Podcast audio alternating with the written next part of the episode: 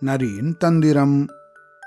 ஒரு ஊர்ல ஒரு பாட்டி வடை சுட்டு வித்துண்டு வந்துட்டு இருந்தாங்களாம் பாட்டி வடைகள் எல்லாம் சுட்டு ஒரு தட்டுல எல்லாருக்கும் தெரியற மாதிரி பரப்பி வச்சுட்டு இருந்தாங்களாம் இதை ஒரு காக்கா பார்த்துதான் காக்காவுக்கு வடை மேல ஆசை வந்துடுச்சான் பாட்டி வடை சுடுற கவனத்துல இருந்தபோது அந்த காக்கா சந்தர்ப்பத்தை பயன்படுத்தி ஒரு வடையை தூக்கிண்டு போய் ஒரு மரத்து மேல உக்காந்துச்சான் இத அங்க இருந்த ஒரு நரி பார்த்துடுச்சான். அந்த நரி எப்படியாவது அந்த வடைய தந்திரமா காக்கா கிட்டேந்து வாங்கிடணும் அப்படின்னு நினைச்சுதான்.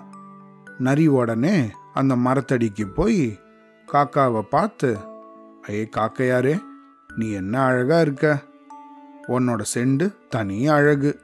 உன் குரல் கூட ரொம்பவும் அழகா இருக்கும்னு நினைக்கிறேன்.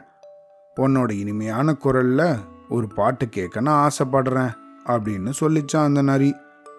ரொம்பவும் அழகான பறவை அப்படின்னு தன்னை நரி சொன்னதால காக்காவும் நிறைய சந்தோஷப்படுறதுக்காக பாடலாம்னு நினச்சிதான் உடனே தன்னோட வாயில் வடை இருக்கிறத மறந்து இந்த காக்கா தன்னோட இனிமையான குரலால் கா கா கா அப்படின்னு கத்திச்சான்.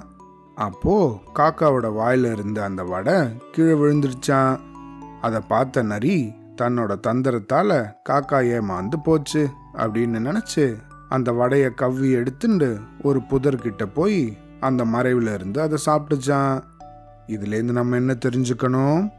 அடுத்தவங்களோட தந்திர வார்த்தையால நம்ம எப்பயும் ஏமாந்து போகக்கூடாது. எப்பயும் எல்லா விஷயத்தையும் ஆராய்ஞ்சு அறிஞ்சு அதுக்கப்புறமா தான் நம்ம நம்பணும். சரியா? அவ்வளோதான்.